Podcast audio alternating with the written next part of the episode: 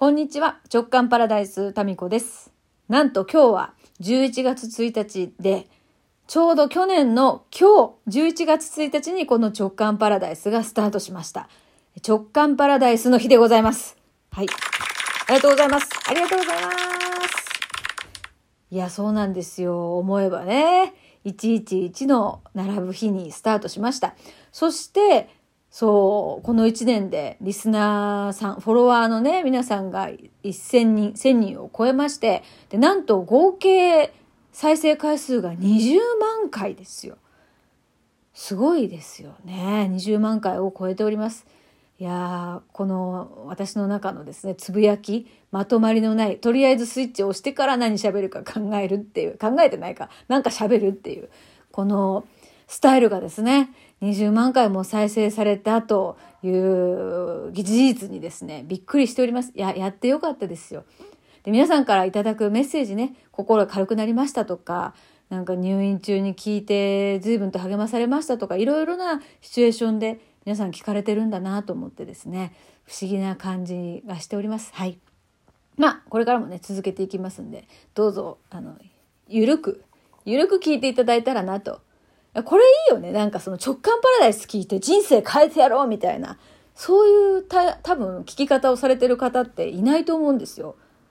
まあだって私がそんなつもりで喋ってないから、なんかこれであなたの人生が変わります。12分であなたの人生が変わります。そんなわけないからね。そんなわけはない。12分でさ、人生変わってたらさ、もう変わりすぎてさ、もう何ですか？どこ行っちゃうかわかんないよね。ただなんか1ミリでも、1グラムでも、なんか心が軽くなるようなね、そういう時間になると、多分見える世界がさ、変わってくるから。ちょっとね、その視野が上がるとですよ、波動も上がって見えるものが変わってですね、えー、関係してくる出来事とか人が変わっていくんですよ。と私は思っております。だからこの重さっていうのがさ、あれだね。重いね。今当たり前のことを言いましたね。すいませんね。いや、私ね、なんかつくづくね、自分の、なんだろう、バカさ加減っていうか、幼稚さに気づいてですね、旗と。旗と気づいて、すっごくね、おかしくなることがあるんですね。自分で自分がですよ。まず今日は朝ね、ウォーキングに行ったんですけど、あのちょっと分厚い靴下をいつも履いてるんですよ。こう足首保護のために。えー、それで、分厚い靴下私ね、2種類持ってるんですね。で、2種類柄が違うんですよ。でもなんか朝寝ぼけてて、こう、肌触りっていうか、こう、触った感じで、なんとなくこれかなって、暗いですからね、履いていってるんですね。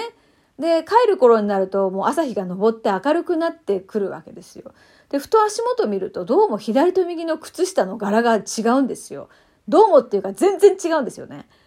うん、でまあそういうことでねまたまただねって、まあ、よくあることなんだけどまただねと思ってそれでも幼稚園児かよって自分でですねまた一人で突っ込んでおかしくなるんですよ。なこれはまあまあまあよくあるある私的にはよくあるある。で最近ねまたもうすっごい私おかしくなっちゃったのが長男が中学校2年生なんですけどあの学ランの方の学ランじゃないズボン制服のズボンにですね交渉がついてるんですよ。で、その交渉が、なんかこう、布の交渉で、糊でくっついてるんだけど、洗濯してるうちに取れちゃったんですね。で、取れたから、どうにかしてくっつけといてくれるって言われてですね、私はもう下手くそながら、こう、縫ったんですね。くっついときゃいいんでしょみたいな感じで、縫ったらちょっと斜めになってたんですよ。でも、ごめんね、のぶくん、のぶ、のぶくんって言うんですけど、のぶくんごめんねって。ちょっと斜めになったけど、お母さんも精一杯やりましたはい、どうぞって渡したんですよね。そしたらですね、え、これ俺のズボンじゃないしって、冷静に帰ってきまして、なんと縫い付けたのは私自分のズボンに縫い付けてたんですよ。そっくりなの、こう、なんか生地感とか色とかが。びっくりしたね。で、私その長男のね、その交渉を縫い付けるの、一回失敗して、それ二回目だったんですよ。二回も同じね、ズボンに、つまり私のズボンにですよ。縫い付けてたのかなと思うと、本当に悲しくもなり、もうバカだねと思ってですね で、結局、まあ、長男はですね、もう交渉いらないかもって言って、その交渉は私のズボンについたままです。なんか外すのもめんどくさいんですよ。細かく縫ったから。もういいやと思って、私のズボンに中学校の交渉がついております。はい。えー、なんかその、そうそうそう、JK 塾で私セーラー服着たんですよ、この前。あの、コスプレの会が。コスプレの会っていうか、最後のね、えー、フィナーレの会で、あの、ちょうどハロウィンだったんでコスプレしましょうってことで、まあ、JK 塾なんで、セーラー服着たんですよね。セーラー服自分が着ているもんだから、長男の学ランがちらっとこうね、視野に入ってきて、あ、これ長男が学ラン着て、私が制服着てね、記念写真撮ったら面白いかもと思って、長男に言ったら絶対嫌だって言うから、300円渡したらですね、あ、いいよって言ってくれ、300円で買収したっていうね。えー、なんかそんな母親どこにもいないよねって言って長男に言われて確かになと思っていや自分のねやっぱり撮ってみたくないですか？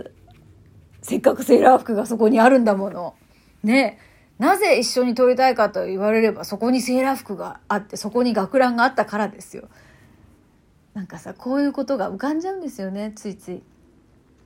まあそれもそう。で昨日ねその大分の臼杵市にある、えー、よもぎ虫のよもぎ屋さんっていうところに行ってきたんですね。でそこはお寺の敷地内って言っていいのかな？お寺にあってで、そのお寺の住職さんがご主人で、で、その、よもぎ虫やってるのが奥様なんですよ。で、奥さんの方は、えー、インスタのね、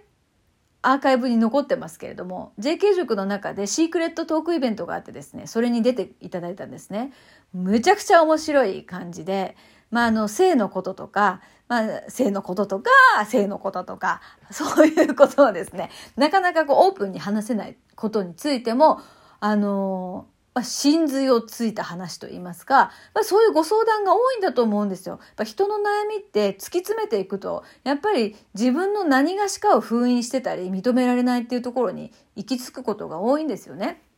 で、その中の一つで自分の女性性とか、女性であることっていうことがちょっとこんがらがってる、えー、人のご相談が多いんだと思うんですよ。やっぱ体のこととかをね、扱ってるジャンルなんでね。えー、で、まあ私もその、まあお寺の方と、それからよもぎ虫にも行ってきて、で、昨日はよもぎ蒸されてきますで話が終わって、もう一回喋りますって言ったまま今になってるんですけど、あの、話がですね、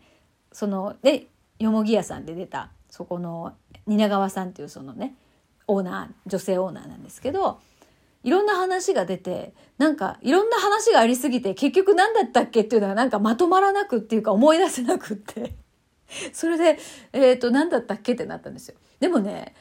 なんか私これでいいんじゃないかなって一つ思ってるところがあって何か絶対になんか人生が変わるヒントをもらうとかさなんか今日のこれですごい私は変わるんだみたいな、なんかこの力みさ、力み加減っていうのが重いじゃないですか。うん、で、まあ結果ですね、すっごい汗かいて、なんかめっちゃ笑ってですね、な、なんで笑ったんだっけな？あ途中で私がなんかいろんな話を、すごい私もなんかね、あの自分のね、よ、よしにムカつくこととかが、なんか過去の話とか、なんでその話になったのかな？なんかそういうこう話になって、で、それをこういろいろね、話してて、で一通り話し終わったらですね急に眠くなってきて。それで蒸されてるしね。でその図が面白いんですよ。よもぎ虫にあの全裸で蒸されてる私とでゆきこさんが横にいて2人蒸されてでその目の前に着物姿の蜷川さんがいてでいろいろですねあの質問してくれたりとか。でいやなんか、よし、昔こんなことあったんですよねみたいな感じで私が言ってたら、いや、もうそれもう私だったら絶対離婚だわ、みたいな。てか、なんでそんな男と一緒にいんのみたいな、そういう感じで、トークが展開されていくわけですよ。なんか、よもぎ虫なんだけど、